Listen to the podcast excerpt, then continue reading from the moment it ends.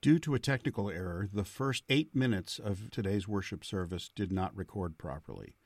We now join the service in progress. The Monday following uh, that All Hallows Day is All Saints Day, and we are having a special worship service of remembrance and reflection that evening. So, November 1st at 7 p.m. Uh, come here if you are able, or tune in to us if if that's how you would like to join us and participate in our service of remembrance. We want to be lifting up all those who have passed on to life eternal during these pandemic years and reflect a little bit upon uh, the healing of our grief through that process.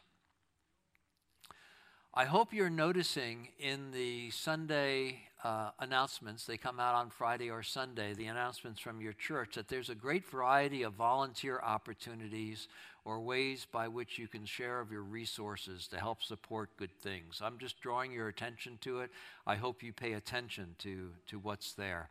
And one of the things that that is brought forward there is that we are in a stewardship campaign now to uh, fund our ministries in 2022. Uh, you are aware that this is a, a particularly important year for us to uh, rebound uh, towards our future. Over the last couple years, we've, we've suffered um, some storms. Um, as you are aware, storms that were generated from denominational issues on inclusiveness, and, and we uh, saw our way clear to wanting to be a church that had open doors and, and open hearts social unrest kind of moved through our community and uh, through our church, and we were clear that we wanted to be a congregation that extended compassion and hope to all kind of folk. And the, all the dislocations and uncertainties of the pandemic, in which we needed to distance ourselves, even though we wanted to be in one another's embrace and felt the need to be drawn even closer to one another. These were challenging times. These are, in the metaphor that we're using of setting a course for a better life, our sailing metaphor, these are storms that have been upon the sea of our personal lives as followers of Christ Jesus and as a congregation. We're called now to try to find the way to our sea legs, to get our sea legs underneath us during this storm. And so I uh, reach out to all of you to be thinking about uh, how God might be leading you to be uh, active and supportive of your congregation and of one another as we find our way into our future. And call your particular attention to the importance of doing it uh, financially as well as prayerfully as we find our way to 2022. October 31st is our ingathering of pledge cards, so if you can make a decision by then and get that card forward to uh, the church, it will help us to have a, a good ingathering on that Sunday. So, we've been thinking about setting a course for a better life. And one of the things that we have realized is that there are a number of things that we want to realize. First, the vision of who we want to see ourselves, and perhaps the question that we would ask of ourselves how do we want our grandchildren to understand us? What we said, what we did, who we are in the good literature of the church, we're talking about how do we become our true selves that bring glory to God and uh, honor to one another and ourselves. We want to have a good boat and a crew, and if that's not getting too crazy, we realize that there's multiple selves that we are, ways in which we present ourselves, and all of that needs to work together to our health and where we're going. We want to have a safe harbor, and that we hope, is our congregation, our church, the place in which we can gather supplies and strengthen ourselves, retool ourselves to go off and sail the seas.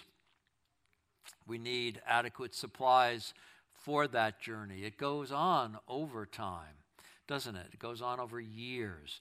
And we retool sometimes and get better sails, a little bit more supplies sometimes, and we find ourselves perhaps with a little better direction about where we want to head. Well, all of this is what the sermons have been about this fall, and we're now talking about moving from being preparing for the journey to actually being on the journey. And we've had some, some good sermons from Rachel that have drawn our attention to how the true north of Jesus, which is what we want to be setting our course by, might get a little confusing because there is a magnetic north of living in society. So it takes some work and some discernment to be able to identify where is our true north. We also recognize that we need to trim our sails, and that's what we're talking about these next Sundays. Trimming our sails, recognizing that perhaps we're heading in a direction that we don't want to head into, or that there may be calamity in that direction, and so we trim our sails. We don't want to get into a place where we're just buffeted by the wind and we are in irons. Those of you who are sailors are going to go, oh, yeah, all right, sailing term. Don't want to get in irons. We want our sails to be full of the wind of the Spirit, propelling us towards where we want to go. Our speech and our behaviors have consequences which support us or distract us from our goal. Today, we want to talk a little bit about getting a clear sense of what it is that we believe because that also helps to propel us, rightly or wrongly, into the storms that are around us. So, let us center ourselves in God's Spirit and prepare ourselves to be open to the Word of God for us this day.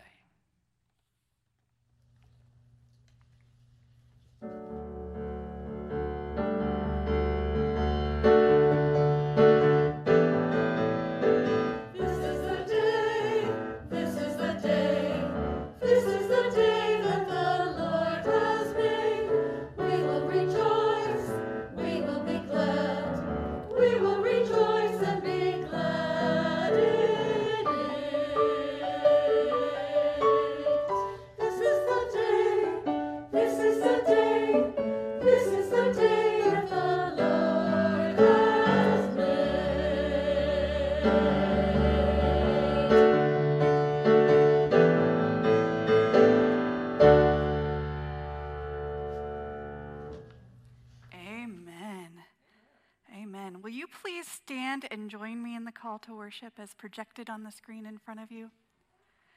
Setting sail, we seek the winds of the Spirit to carry us forward.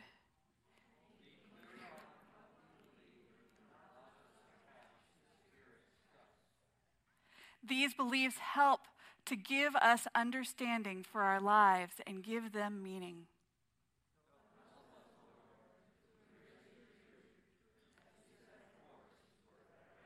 Let us remain standing as we sing our opening hymn.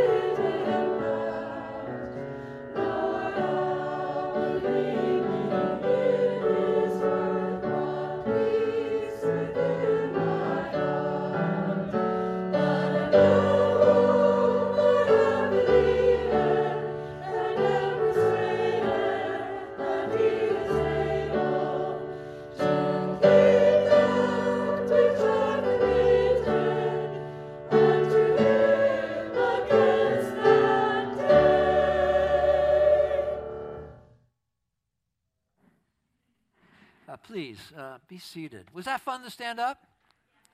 We used to do that in church, didn't we? All right. Well, you're welcome to do that um, unless we're in the middle of the sermon. Um, but any other, t- or, or maybe the prayer time, but any other time, if you want to stand up, uh, stretch your legs. I can't tell if you're laughing at me or not under those masks, so I'm a little unnerved as to whether that's totally falling flat or not. Um, uh, it's good to be back together and to try to recapture some of the things that are part of our pattern of how we uh, facilitate our encounter with God.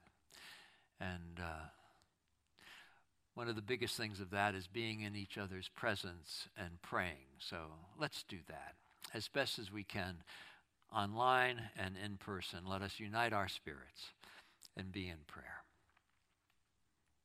Holy God, we are thankful that we have gotten this far in our lives. For all the blessings that have been ours, we give you thanks.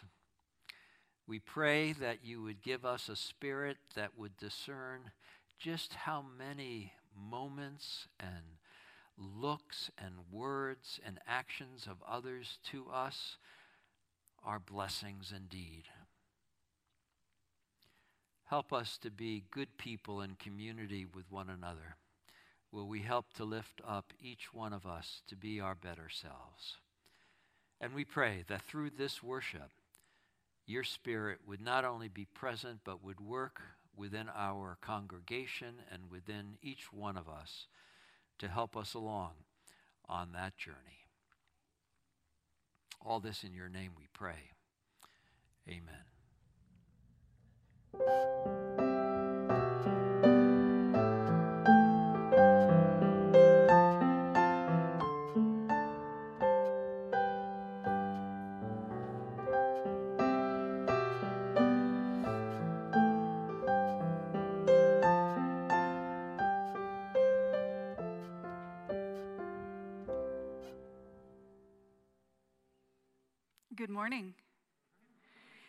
This is the time in our worship service where I have the opportunity to talk to the children of our church. And I want to share with you a little bit about a man named Abram. Some of you guys started talking about him last week, and some of you are starting to talk about him this week. Abram is a man who had the opportunity to talk to God and to hear what God was saying in his life. Now, most of us will say that I've never actually heard God talk to me directly, but Abram is someone who had that chance. God spoke to Abram at one time and said, Take your family and go to a place that you don't know. And he did that, and he went. Trusting that God would be with him all the way, he took his wife, he took his nephew, and they began to journey. At a certain point, Abram and his nephew decided that they had too much stuff and they needed to part paths. So they set out on different directions. Sometimes in our faith walk, we have people that we've walked with for a long while that all of a sudden aren't with us anymore. But that's okay because we know that God is with us. And as Abram and Lot separated ways and went different directions, God showed up to Abram again and said, I am with you and I promise great things for you. We have a God who promises great things for all of us and wants us to live lives that listen for God's voice and live lives that continue to honor God's will. So I hope this day, as you head off to Sunday school or you do crafts at home, that you think about how God might be blessing you this day and God might be inviting you to go on the next part of your journey of faith. Will you guys join me in a moment of prayer as we take a moment to talk to God? Dear God, thank you for today. Thank you for tomorrow and yesterday. Thank you for loving us.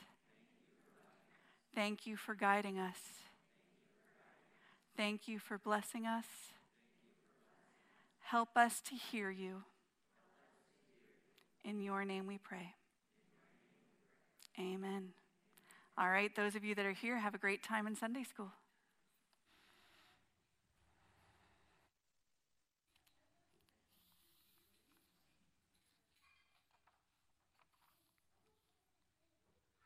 We're taking some uh, time during our worship service this morning um, because today is Laity Sunday.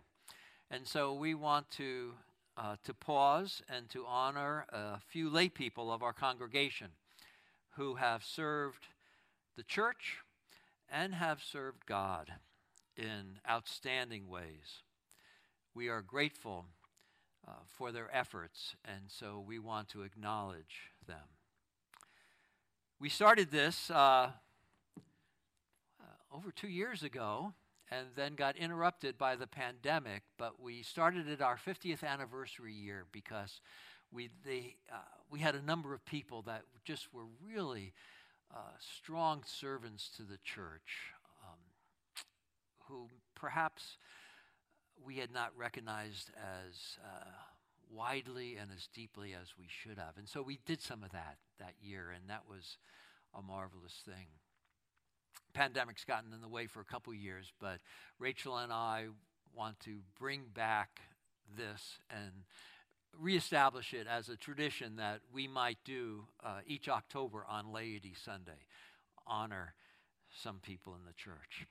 So today we want to uh, honor a couple who have just been outstanding servants of this church uh, over um, just about all the decades that this church has been a church. Phil and Jeannie Severance, would you uh, come up? Yeah, they don't know about it, so give them a moment or two to catch their breath. Come on up, you two. Uh, we were just praying that God would find a way. Uh, and, and that's really not exaggerating because uh, there were some concerns this week about some things. Um, over the last 45 years, for nearly as long as the church has existed, these two have been in our midst doing things for the congregation and for God, and, and we are just so very thankful. They've served in a variety of positions. If you know them well, you can think of all the different leadership things in the church, and, and they very well might have been serving in that way, most predominantly through uh, trustee types of matters for Phil and through hospitality membership kind of matters for Jeannie. Um, using the talents of their heart and of their minds and their brawn to help this church be the kind of church it could be. As a loving family of faith and as a well equipped campus to support our mission work. And so we want to take some time this morning just to say thank you to God bless you.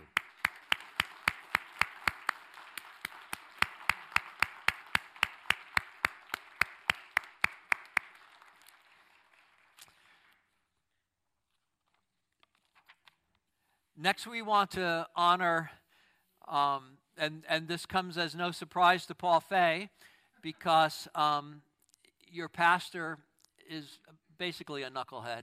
And, and I wrote out what the worship was going to be, and I sent it to Paul so he knew what to expect with the other segments of the service because he's running the tech back there. And I didn't really connect the fact that in it, I said things that I didn't want to have him know. So the service is working beautifully today, thanks to that slip up on my part, but Paul also is not going to be as surprised as uh, he could have been this morning. But we want to honor Paul. We want to honor, yeah. We want to honor Paul and Warren Tabatol. Paul and Warren have given their expertise already attained and newly acquired through their efforts to help our congregation stay connected through the pandemic challenges to our worship service, through our worship service. Paul and Warren shaped our worship media technology and content, cobbling together pre recorded videos with live broadcasted moments from our homes in different parts of the county, and then outside on campus from our memorial garden, and then from here inside our sanctuary. So we thank them for meeting that need. Now, Warren has had to step away from his work here with us on the tech team, yet Paul continues to give leadership to our efforts And we are especially, Paul, thankful for you, for your ongoing dedication and sacrifice. And it has been sacrificial, I recognize that, in many and many times, in helping our congregation to step into our future. We are blessed by your spirit, by your, your caring, and by the sharing of your talents. And we thank you and we thank your family for sharing you with us as much as they do. Paul, thank you so much.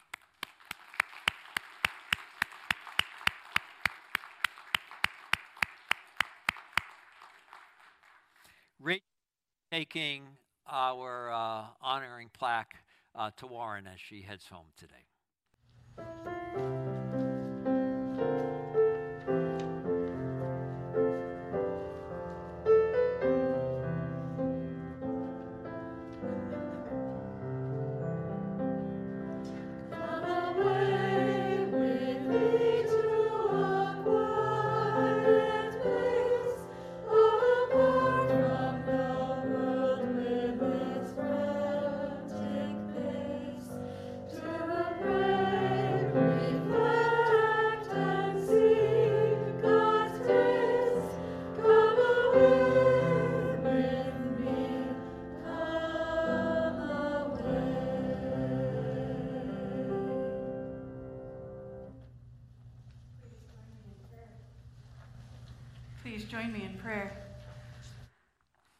Awesome and Almighty God, we have faith in Jesus Christ and love towards your people. Yet we are not without blemish in your sight. Not full of love, wisdom, and other spiritual blessings you still have available for us. Our love is not as inclusive as yours, and there is much we need to learn. Give us clearer vision of all that we are meant to be, so that by becoming fulfilled, we may increase the glory that is properly revealed in Jesus Christ, your beloved. We take a moment of silence to reflect on those places in our lives where we seek awareness and clearer vision.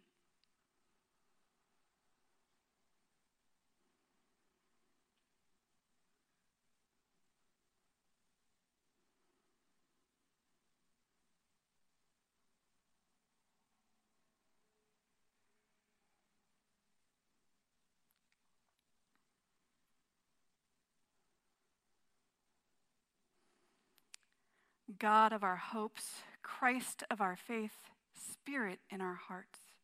We worship you with joy and gladness. Your goodness knows no limits of generation or gender, of condition or citizenship. You are kind to all. We worship you in all sincerity through Jesus Christ our Lord.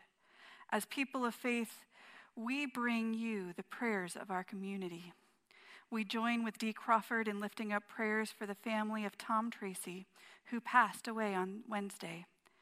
We ask you to surround Kay and her family with comfort and concern as they grieve Tom's passing and learn to live without him. O oh Lord, hear our prayers. We hold Roz Tabo in our prayers as she is out of town attending to her mother, who is not doing well. O oh Lord, hear our prayers. We ask you to be with Linda Northrup as she has her last reconstructive surgery on Monday. O oh Lord, hear our prayers. We lift up Kathy Drake as they have found a new mass on her fifth rib. Be with her in this time of discernment and as she prepares to receive radiation treatment. We know that there is a bit of concern, but her family celebrates in the fact that she can continue the special trial that she is on. Be with the whole family and with Kathy as they continue on this road. O oh Lord, hear our prayers. We join with Polly Tattersall Martin in lifting up prayers for her niece Sandy DeLong, as well as Polly's brother Pat McLaughlin, both who are in the midst of cancer treatments. O oh Lord, hear our prayers. We join with Kathy Huber in lifting up prayers for her grandson Carson, who is home from the hospital but has a long road ahead of him after his brain trauma last week. O oh Lord, hear our prayers. We join with Margie Price in asking for prayers for her granddaughters, Jessica, who has type 1 di- uh, diabetes and is suffering from pneumonia at the moment at home with oxygen after a period of hospitalization. We also lift up prayers for Rebecca, who recently began training in Salt Lake City to be a Mormon missionary in Independence, Missouri for 18 months. Lord, be with both of Margie's granddaughters this day. O oh Lord, hear our prayers. We don't just come to you with concerns, O Lord, but we come to you with celebrations as well. And we celebrate with the gears the joy and thanks that Terry's sister had good test results from her heart issues and is doing well. We also celebrate with the gears that Rick's niece Pam is recovering well after her treatment from breast cancer. O Lord, hear our prayers. We celebrate the blood drive that we had on campus yesterday. We give thanks for all that donated blood and platelets and all of the life giving nutrients that come from that donation. And we ask you to be with those people who will be the recipients of those donations. Oh Lord, hear our prayers. Lord, there are prayers on our hearts this day that we've yet to put words to, but we take this moment in silence to turn to you and ask.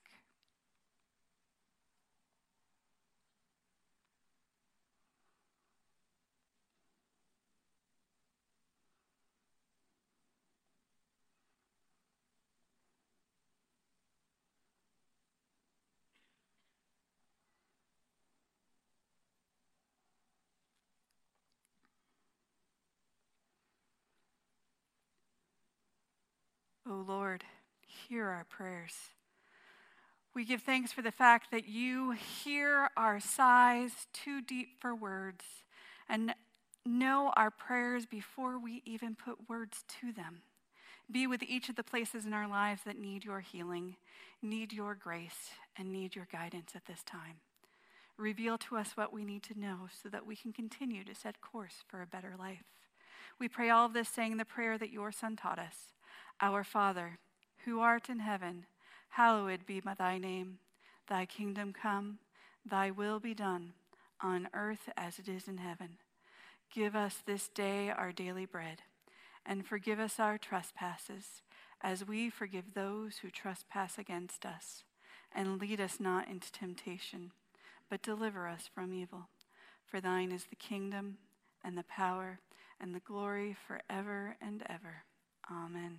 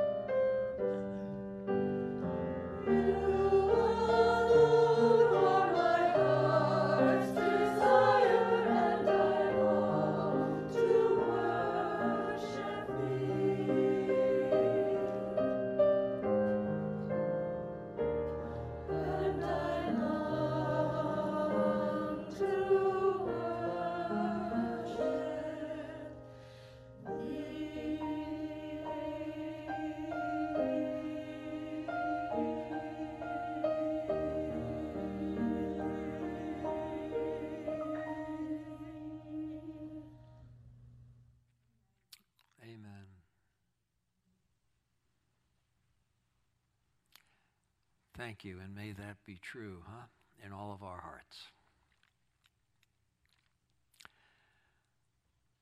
The world is round, and it orbits the sun. Now, for those statements, I could have been branded a heretic some centuries ago. Until then, the cosmos was understood, tech team understood like this image that I got out of a, a good Bible study book. You see that uh, the earth is, is flat there with a canopy above it, an underworld with pillars that hold up the earth. Now, until the, until the Copernican revolution, this was the accepted cosmic concept. And if you contradicted it, you were obviously a heretic and burned at the stake. Did you know this? Of course you did. Of course you did. But but we didn't like to think about it. We didn't like to think about it too much. It's true though. We Christians were burned at the stake for believing differently than the orthodox understanding of how things were. And we burned other people who didn't agree with our understanding of how things should be. We cut off their heads. We drowned them. We tortured them in very cruel ways because they did not believe what was considered right or correct or orthodox at the time. We even killed people over differing understandings of the Trinity. Theology was treated that seriously or crazily back then. Too often, might meant right in so many things, including religion, what we thought.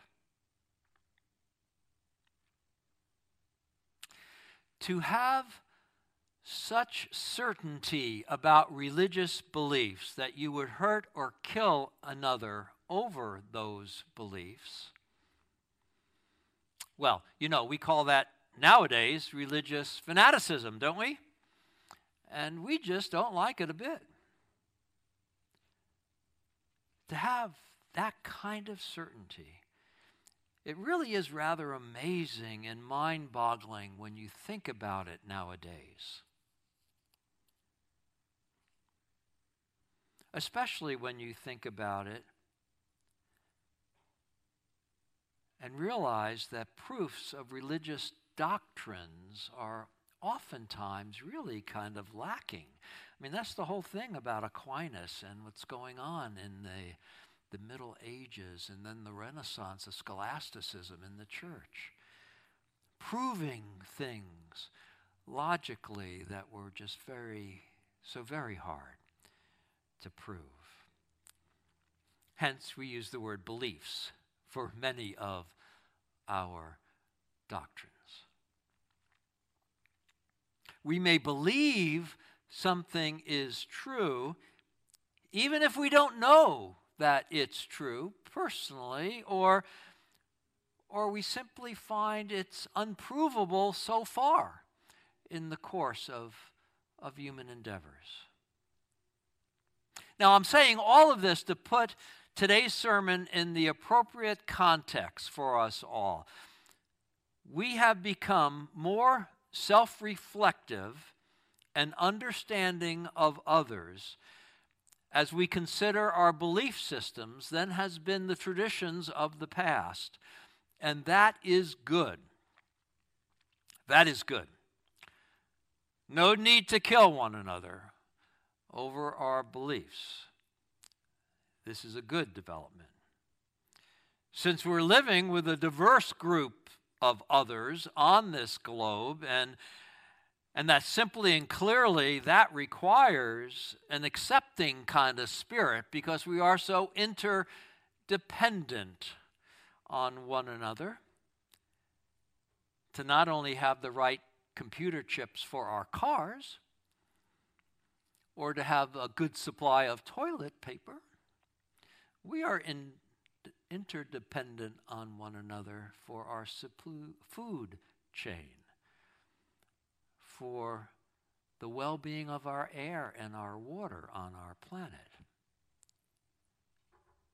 Yet, yet, it is true in my mind at least, that in anything goes, all beliefs are equally good kind of mindset is not a pathway towards knowledge and truth or growth and spiritual maturity.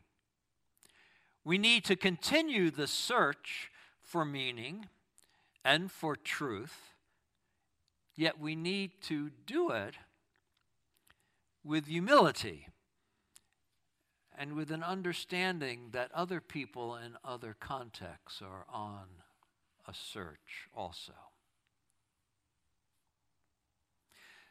To navigate life well, we need to adopt some basically held facts and helpful understandings of things around us. Basics like gravity, electricity, relativity theory, quantum mechanics, the purpose of stoplights, rules for air traffic controllers, water purification standards, indoor plumbing. All of these kind of basic things. And the knowledge that is behind them help us to understand our physical world, how it works, how we work within it, and help us to avoid missteps or mishaps as we deal with one another. Now, theology and religious beliefs also help us understand things. They help us understand life's purpose and life's meaning. And how it is that we are to thrive in the midst of it all with one another and for the greater good of one another. Getting clear on what we believe is important if we are to set a course for a better life. It helps us to avoid the shoals, navigate among the other vessels that are out there on the sea, and to stay afloat amid the tempests that arise out there on the seas. In our scripture reading for today, we hear some theological claims of the early church concerning God and, and Christ and our eternal disposition. So, tech team, let's, let's hear our scripture reading for today. Our scripture reading today is from Ephesians chapter 1, verses 3 through 14. Blessed be the God and Father of our Lord Jesus Christ, who has blessed us in Christ with every spiritual blessing in the heavenly places, just as He chose us in Christ before the foundation of the world to be holy and blameless before Him in love. He destined us for the adoption as His children through Jesus Christ, according to the good pleasures of His will, to the praise of His glorious grace that He freely bestowed on us in the Beloved. In Him we have redemption through His blood the forgiveness of our trespasses, according to the riches of his graces that he lavished on us. With all wisdom and insight, he has made known to us the mystery of his will, according to the good pleasure that he set forth in Christ, as a plan for the fullness of time to gather up all things in him, things in heaven and things on earth. In Christ we have also obtained an inheritance, having been destined according to the purpose of him who accomplishes all things according to his counsel and will, so that we, who were the first to set our hope on Christ, might live for the praise of his glory. In him you also, when you had heard the word of truth, the gospel of your salvation, and had believed in him, were marked with the seal of the promised Holy Spirit. That is, the pledge of our inheritance toward redemption as God's own people to the praise of his glory. The word of God for the people of God. Thanks be to God. Thanks be to God. So, as the early church attempted to make sense of Jesus' resurrection and what that resurrection reality meant for other fundamental considerations of our lives, it thought expansively and it thought deeply. And as the decades went by, that became broader and deeper and higher. And it began to discern a cosmic kind of theology that was behind what God was doing in Christ. You're going to want to spend some time today to look at that, ver, uh, that passage and read each verse and think about each verse, what it's saying to you about God and yourself and our relationship and our future. The theology that evolved from Jesus' life, death, and resurrection gave birth to, to what I like to call the early Jesus movement, which then, as that spread, became more of an institutionalized process in the, in the Roman society of the early church.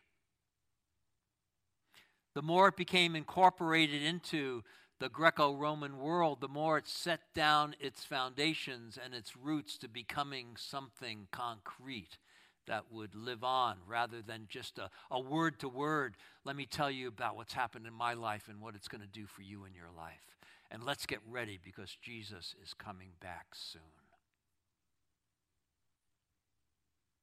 Emperor Constantine forced the issue of orthodoxy to settle the infighting the bloodletting that I was talking about over the Trinity. And he gathered all the bishops and other leaders of the church together in Nicaea at the Council of Nicaea in, in 325 and, and came up with a creed that he was going to enforce upon this new church, that they would all just get together and support one another with these beliefs. Now, if you're here in church, you can pick up your hymnal and go back to, in the back of it, to page 880 and look at about 10 pages of creeds of the church that um, extend from those early centuries to our current century. If you are at home and you have not um, squirreled away a hymnal from your church yet uh, to keep at home, um, you may call into the church office, and uh, Vinia and Joanna will be very happy to scan these for you and send them off to you uh, so that you can see them. If you look at those pages, you will see how the church has evolved in its thinking about some main topics of faith, namely the nature of God, the nature of humanity, our human condition, and the purpose and the role of the church to help those two things get together God and humanity. Well, so here we are. In this post enlightenment, that's the age that we're in right now, we're told. Some people call it the postmodern age. Some people are even saying the post Christian age, in which truth seems to be relative to a number of things in your lives, one being your political orientation, and not just generally accepted facts anymore. And that it seems the crazier one's beliefs are about things, the more attention or the more celebrity they get, the more influential they may become. So, truly, friends, right, we are sailing on turbulent seas. And as we find ourselves buffeted about, we want to ask ourselves whether our theological orientations, our religious beliefs, are embracing God's truths. Are they meeting human needs? And are they uplifting each of our lives individually and in community? Are they helping us navigate our journey, trim our sails, set our course for a better life? As the popular meme, is that the right word? As the popular meme says, if your religion tells you to hate somebody, you need a new religion. That sounds a lot like Jesus to me, though I'm sure it's not a biblical statement. Because Jesus, I recall, is the one that said, you know, it all boils down to this, friends, to love God and to love your neighbor. And you know, that neighborly love I'm talking to you about, that needs to be a love that you would like to receive as well. Yet I recognize, and I am one of us, that wants a little bit more direction from our theology than just let love lead. And I love that. I say it all the time. Yet I also recognize that sometimes we want a little bit more direction because we have questions that need attention. How do I rear my child? What's the best way to do that? And if I believe in original sin, am I instructing that child differently than if I don't? What kind of pedagogy do I have if I'm not believing in original sin with how I treat my grandchildren? Religion makes a difference there. Where are you on that issue? Can I get divorced? My marriage feels pretty crummy. Still got a lot of years in front of me. Parishioners say that to Rachel and I, one way or another, a lot. Because the Bible has some really direct language on divorce, and we have some patterns about divorce in our society. Can I get divorced, Pastor, and still be good with God? Well, what do you think? It's your theology that answers that question. Where do you stand on that? Now, if Jesus was a pacifist, how can there be so many warrior Christians around us? And is modern stewardship different than in biblical days?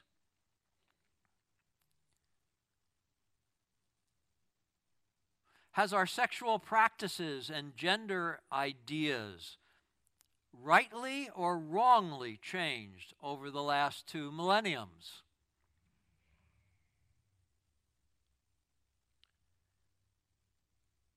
There may be a shipwreck waiting in any of these or other challenging questions of life. And the theological positions that are behind those questions and solutions. We need to think through anew for our time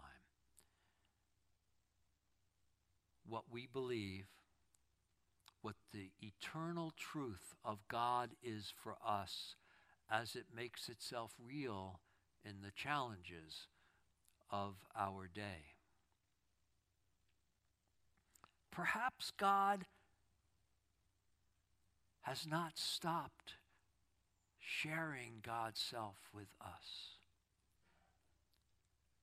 Perhaps there are new understandings of how we are to be in right relationship with one another that glorifies God and helps one another.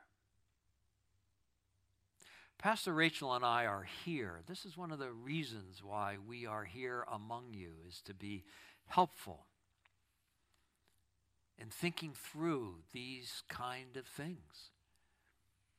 And there's a good number of very thoughtful members of this congregation who are here as well as your spiritual mentors or as your uh, spiritual colleagues who are more than willing to sit over a cup of coffee or on the phone or in the internet with you and chat with you about these questions to kind of think through what might be our right understanding. You know, our denomination got going not because of a theological argument. You know, the Baptist church became the Baptist church because those in the Baptist church thought there was a different theology of baptism and so, hence, all that happened. We Methodists just felt that God had something for us to do in the world to make it better. It wasn't a doctrinal argument, it was a practical theology argument. How are we to live and care for our brothers and our sisters? But all those have theological backdrops those questions of how we love, how we care for our brothers and sisters. So we Methodists have a have a quick little system that I'm going to just repeat to you again real quickly as we end this sermon because I'm not going to be giving you any answers this morning about how to fall into lockstep belief with Rachel and I. That's your journey. We're here to help you on that journey, but that's your journey for your thoughtfulness and your prayer life and your encounter with God and your conversation with God, perhaps at four o'clock in the morning when you wake up, thinking that, well, maybe I don't have that quite right. Wesley believed that the living core of the Christian faith was revealed in Scripture. Revealed in Scripture. These are great phrases. Write them down if you've got a pencil revealed in Scripture, illumined by tradition, vivified, made real, vivified in personal experience, and confirmed by reason. And just for fun, we call it the Methodist quadrilateral. What's a quadrilateral? Something with four sides, huh? I've made it a trapezoid. Is that what I've done in that drawing? I usually make it an equilateral triangle and I tilt it to a side. But then I thought, well, some people are going to think I'm tilting it towards a side. So I want to tilt it to a side. I want it to go up. And Scripture is our key resource, the primary foundation for our thinking. So you want Scripture to be a little bigger in the graph. And so got it there at the bottom, a little bit bigger. Here's how this works. You good Methodists, if you're unaware about it right now, here's how it works. You ask yourself, what should I do about this topic? Should I believe in virgin birth? Do I believe in life eternal? Do I believe that it's okay for me to be taking drugs? Under certain circumstances? Do I believe in this kind of sexual expression? Do I uh, believe in divorce? Do I believe in uh, warfare for the right? Do I, um, what do I believe about baptism? What do I think about the social contract that helps a society hold itself together if there's some compromising things to my belief system in it. Whatever the topic. Literally, whatever the topic. Our first go to is Scripture.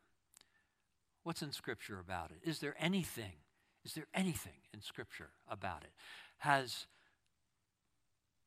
God's holy word looked at this, talked about this? Have they grappled with it? What's in Scripture about this topic? Oftentimes, we find some contradictions in Scripture since it's a document written over a thousand years. It's Judeo Christian heritage of our faith.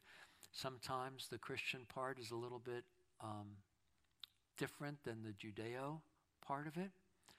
So we read with a good eye the Old Testament and the New Testament, and we seek to find what is God's word for us. Is there an eternal truth coming out of the context of that? And then we go and we say, well, what is the tradition of the church, the tradition of the faith? Many of us are not church historians, but you, you look up the topics. Maybe you're Googling them. Don't just go to Wikipedia. Go to Rachel's library, come down here to the church's library, or, or go to Amazon and get a book on uh, church history. But the idea is that you're not the first person to try to struggle through this question. We Christians have been doing it for 2,000 years, perhaps, looking at this question. What has been the church's, what is the tradition of the faith's take on this question? Third thing is experience. Do you have anything in particular out of your life experience to bring to the table to help with this question? Maybe, maybe your marriage has informed you with a different perspective, opened and expanded your understanding. Or maybe the community you live in, because of the type of people in the community, have opened your mind up to understanding things a little bit differently. The experiences you've had, perhaps basically the thought is is God sharing a new revelation in the current age that you're open to and hearing. And then fourth, what makes sense? How do I hold these three sources in some kind of coherence? God gave us brains that function in logical fashions. What's reasonable?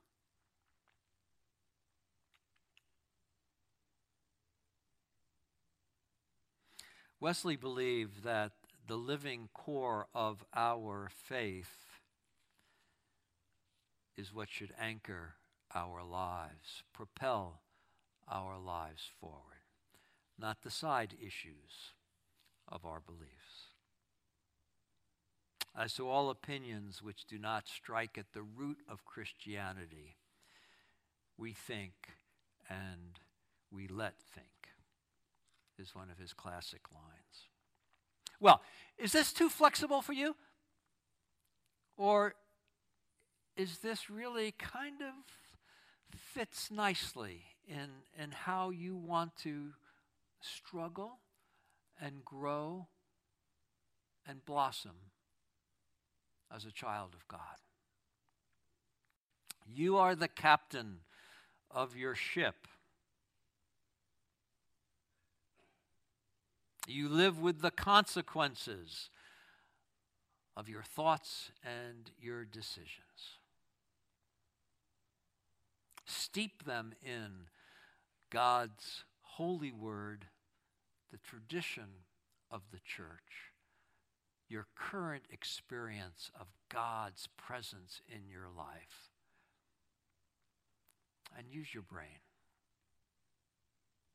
to set your course for a better life. Amen.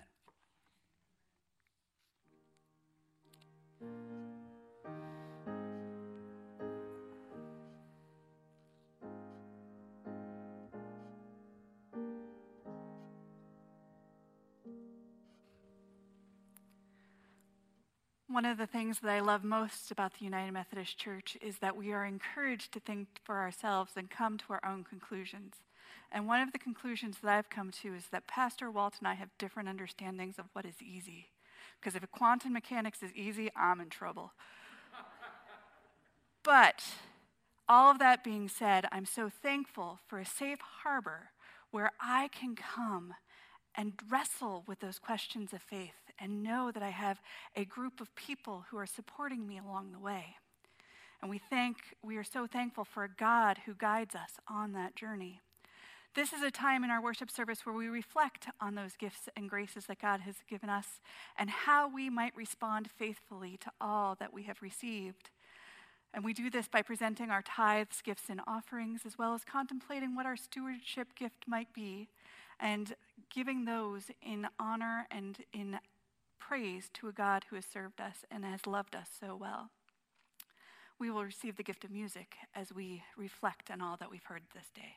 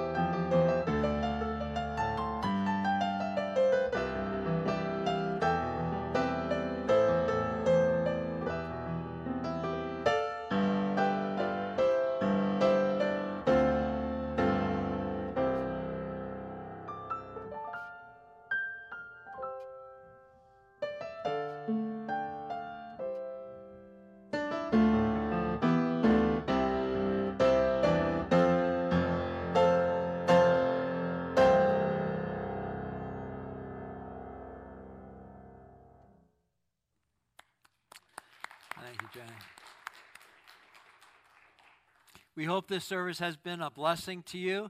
You know, seeking clarity on what it is you believe about life, about God, humanity. Uh, that's the way. That's the way towards setting and navigating your course to a better life. Be humble, be open, be clear. Find ways in which to let love lead as you find ways to have greater clarity of what it is that makes the leading of love what's right in your life and in the world. Know that in this enterprise you are surrounded by God's grace and by the good wishes of all of us gathered here with you, shoulder to shoulder, arm to arm, computer screen to computer screen. Be safe, stay healthy, know that you are loved. Amen.